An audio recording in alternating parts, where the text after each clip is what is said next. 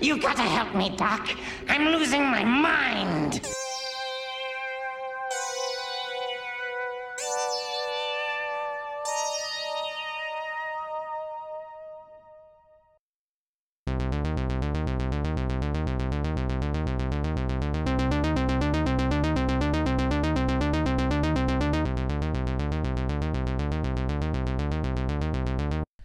Well, hello, Oh, boys and No, girls. no. You start this off normal. Welcome back to No. Scream. No. Pun, pun, oh, pun. Welcome I'm- back to Scream 101. You're listening to Sergio and Brennan. Yep, I'm Brennan. Hello. Um, this is, uh, you may have noticed, but I just watched some Tales from the Crypt, which I'm very Yeah. excited about. Um, we are doing our, this is our third donation drive episode. Woo. It's awesome. We're doing this on the behalf of Ryan Healy, who donated to the ACLU. He is the host of an awesome podcast called Tales from the Static. Um, every episode, he reviews a new episode of an obscure 80s anthology show called Static Screams. It's so obscure that I can find literally no evidence it has ever existed, so he might be making it up as he goes along. I really don't know, but it sounds really cool. Um, one of his most recent episodes, he uh, talked about an episode with his son, who I think is five years old or maybe seven. I don't remember the details, but he was adorable, and you all have to listen to it. because his podcast is about anthologies, he decided that instead of making us watch a movie, he would ask us to watch two episodes of Tales from the Crypt uh, Cutting Cards, which was season two's third episode in 1990, and The New Arrival, the seventh episode of season four in 1992. So we're going to talk about those. All right, cool. Uh, So they're how many years apart? Two years apart? two years apart, yeah. Okay, cool. Just checking that I know how to do math. hmm Okay, let's talk about the first one. That's Cutting Cards, starring Lance Henriksen and somebody else.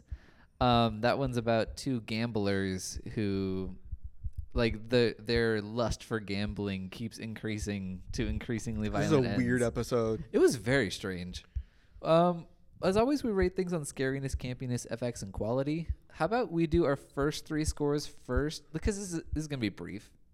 Okay. Like, give your scariness, campiness, and FX score. all at the same time? Yeah, and then we'll do quality a little bit later. Okay. Um, so for cutting cards, I give it a one scariness rating, four for campiness, and then two for effects. Okay, and I gave it a one for scariness, a three for campiness, and a two for effects. Okay. Um, what? Obviously, this one wasn't very scary. It was more. No. It was more allegorical than spooky. It was one of them Twilight Zone type episodes about human folly. Mm-hmm. Um, why did you give it such a high campiness score? because uh, it just they, they seemed like they were okay for the fir- this joke sorry th- this joke um this episode can kind of be defined in like three separate maybe even four sections like when they're talking getting to know each other or Uh-huh. esta- like they're establishing for us their relationship uh the russian roulette section the part where they're playing uh, with cutting off the fingers Yeah, they're playing poker. where they're cutting cards, and then the last section when they have lost, you know, their limbs. Spoiler alert: they lost their limbs, It was. um, that's pretty hilarious. That's and a it good gets end gag. increasingly campier as it moves along. Yes. Uh, I think the most tense and most interesting section is probably the Russian roulette one, where I was like, "Oh no, who's gonna die?" oh, I 100% agree with that. Uh, but otherwise, beyond that, like everything else is kind of just a wash for me. Okay. Yeah, I agree. I, the first section felt very student filmy to me. It was just like close shots of two dudes talking, and the dialogue wasn't really grabbing me. The Russian roulette sequence was awesome. Mm-hmm. Um, it's bathed in this like neon pink and blue light. It gave birth to Drive. Yes, it's very EC Comics esque, and actually, um, the guy who was the cinematographer on both the episodes we're talking about is John R. Leonetti, who did The Conjuring, and he directed Annabelle, Ooh, like uh, on the back of being James Wan's cinematographer. cool. So he's a cool guy. So he's been in the business for a long time then. Yeah. Um, but yeah, so the the Russian roulette sequence is super great. Like that's where the very small cast and tight circumstances really work in the favor of actual tension. And you're like, oh shoot, who's gonna die? And Lance Henriksen is so just off his rocker and crazy. Mm. And that's a great sequence, and I wish that was the entire episode. because then they're cutting off fingers with poker and it's super silly.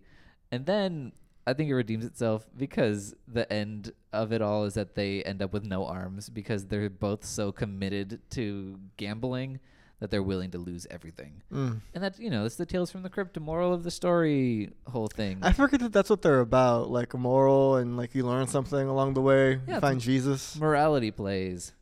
For me, I'm gonna go with quality now. I gave this one two out of five on Lucky Stars. I liked exactly half of it, so I think that's pretty fair. I gave it three, Really? Why? only because I gave the new arrival four, and I felt like this one was at least one notch below. Okay, spoilers. But okay, I I Like, did. I, for my tales of the viewing experiences recently, like just these two episodes by themselves, like this one was just one notch below. I- Okay. uh, like, I don't- Because you did watch Tales from the Crypt as a kid, I think so. Now I'm not so sure. because we found out they're on HBO. Or yeah, because so I was like, how did I watch it? Not really having basic, not really having like premium cable. This show came out before I was born, so I don't really know how it happened. Mm-hmm.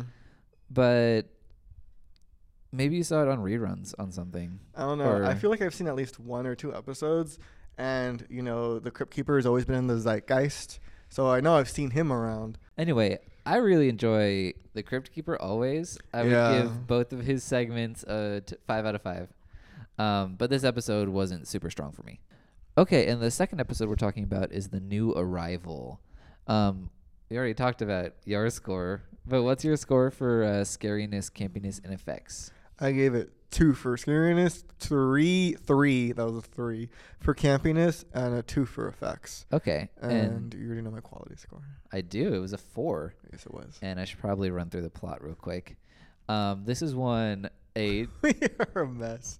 I know it's a rough night, but this is a British dude for some reason who is a child psychologist who has a radio show. And his basic, his whole method. This is the most hilarious part. His book is called, is I think it's called "The Art of Ignoring Your Child." Oh, that was great. which is That cracked me up. hilarious. Yeah, because his whole credo is just ignore your kid and their problems will go away. Mm-hmm. And he's just so full of himself, which is hilarious.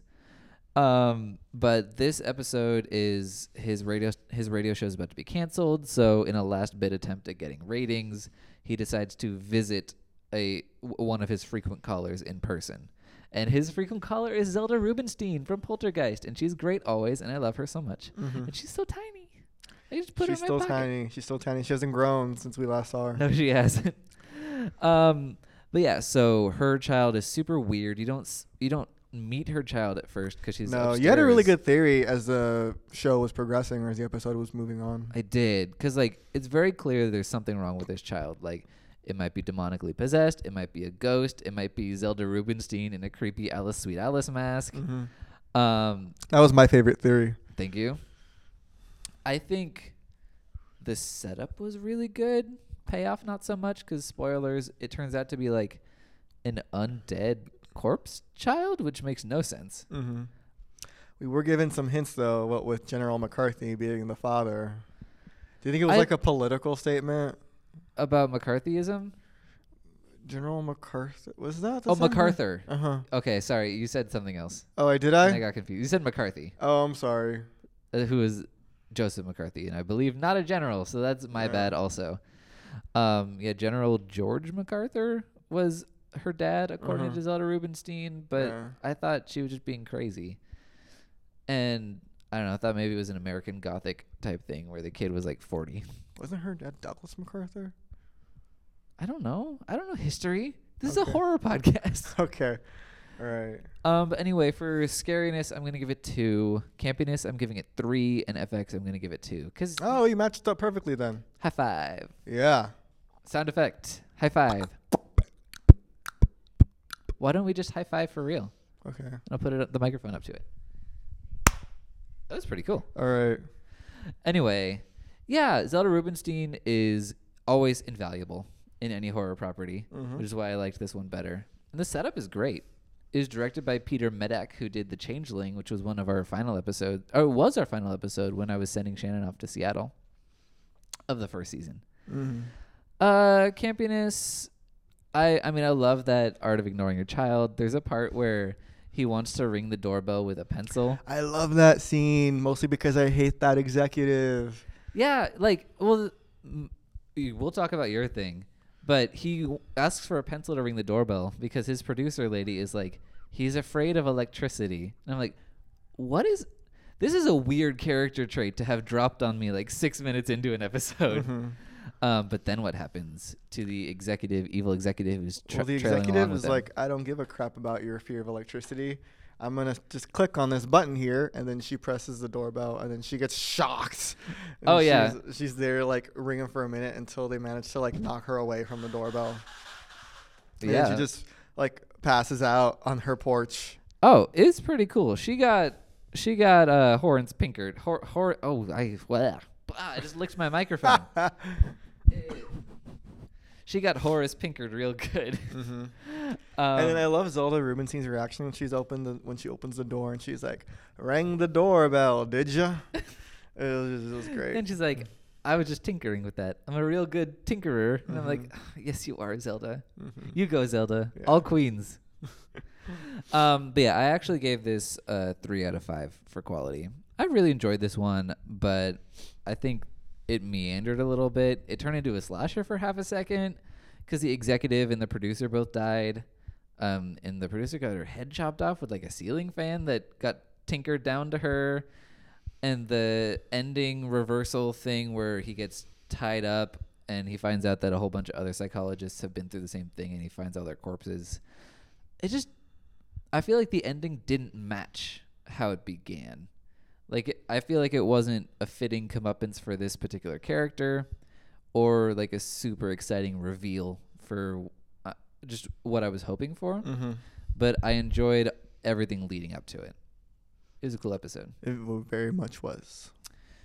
yeah so i'm very happy that ryan healy asked us to watch these i'm always happy to see the crypt keeper he makes me so happy i actually i went to book off this weekend and i found a double feature dvd of demon knight and bordello of blood for five dollars and i bought it You did? i did Congrats. Thank you. I'm very proud. Um, anyway, yeah, this episode's short, but thank you so much for donating. I mean, these things were short. We usually watch a movie, and this was two like 20 minute episodes, so we Yeah. kind of could skip We, the room. if anything, we fast. made it longer than it needs to be. Yeah, this is almost gonna be the length of cutting cards, more or less. Mm-hmm. Uh, I mean, we could just we I could just give a crack at Lance Henriksen's monologue. Do you want to go ahead? okay, I, well, you gotta think about. Uh. Oh, you uh, mean you're gonna like imitate it? You're not gonna dissect it? No, I, I thought you were gonna deconstruct it for what it was worth. no. Well, then who would want to hear you do that? Well, I thought you did, but I guess not. That's when I thought you were deconstructing it. I know you were giving me like crap. No, not crap. I can't say that. okay, fine. Well, this is still part of our donation drive. So if you donate five dollars or more to what's it, what is it this month? The ACLU, the HRC, and the Trevor Project, you can choose a horror movie we review on the show.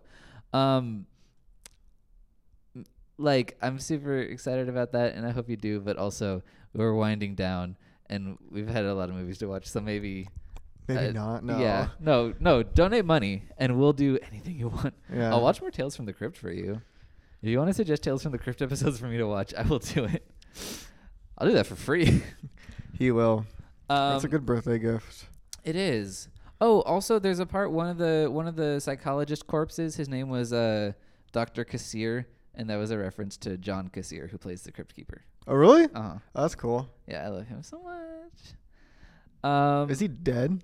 I don't know. The Crypt Keeper is Is he really? Oh, you mean like like the real time? character. I will look it up. I'm not sure. I feel like he's alive. I feel like you sent me crap about him being alive recently. Well, what? Well, what does that mean? Well, I send you stuff about someone being alive. He Oh. is alive. see, there you go. Uh, he is 59. He's actually a lot younger than I thought Yeah. he would be. He was briefly married to Julie Benz, who is Darla on Buffy the Vampire Slayer and Angel. Oh, okay. I remember her. Well, I guess not briefly. 98 to 2007. That's a while. It's a good nine years, right? Yeah, it's longer than the show ran. Either Buffy or Tales from the Crypt. That's strange. What? I just didn't know. I didn't know they knew each other. You know, small Mhm. world. it's amazing like how much like just like the fact that the what was it the executive producer the cinematographer on this show wound up being the director of Annabelle like 20 to 30 years later at this yeah, point. that's crazy. like you're in the business like you love your craft and you know uh, it pays off like that's inspiring Eventually, that's inspiring to us right now you know yeah, it is. I mean, he got to make some cool neon effects in a passable episode of Tales from the Crypt, and then he made a pretty and passable movie. everybody liked Annabelle it's gonna sequel it comes out this year doesn't it I am excited for Annabelle too. all right see go Annabelle go see Annabelle 2 everybody donate to Annabelle 2 show us your ticket stub and I don't we think will, they need the money. and we will watch another movie for you More Tales from the Crypt, please. yes Okay, you can contact us on Twitter at Scream 101 Pod, on Facebook at Scream 101 Podcast. You can find us on iTunes, subscribe, rate, and review us. Give us five stars uh, because we're a cut above the rest. please stop that well, I mean I mean, we're ending the episode. I say that with adoration, motivation, jubilation, all the Perspiration. Asians. I'm not sweating. Okay, you're wearing a sweat shirt. Yeah, I'm I'm done. Mic drop. anyway, Boom. in two weeks, we should be closing out our donation drive with Galaxy of Terror. Bum bum bum. Ah, terror. Ah. Anyway, good luck on your journey. See you and then. stay gold, everybody. Bye.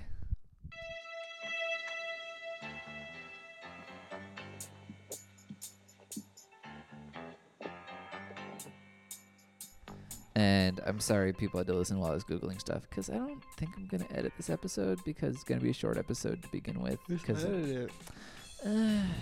I think I have to. You, you have to. That was kind of a mess. Whatever. Hello there.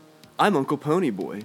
Do you like suspense? Don't go in there. Buckets of blood and human excrement? Pour upon me. Gratuitous nudity with more boobies than you can handle? Let me see 'em.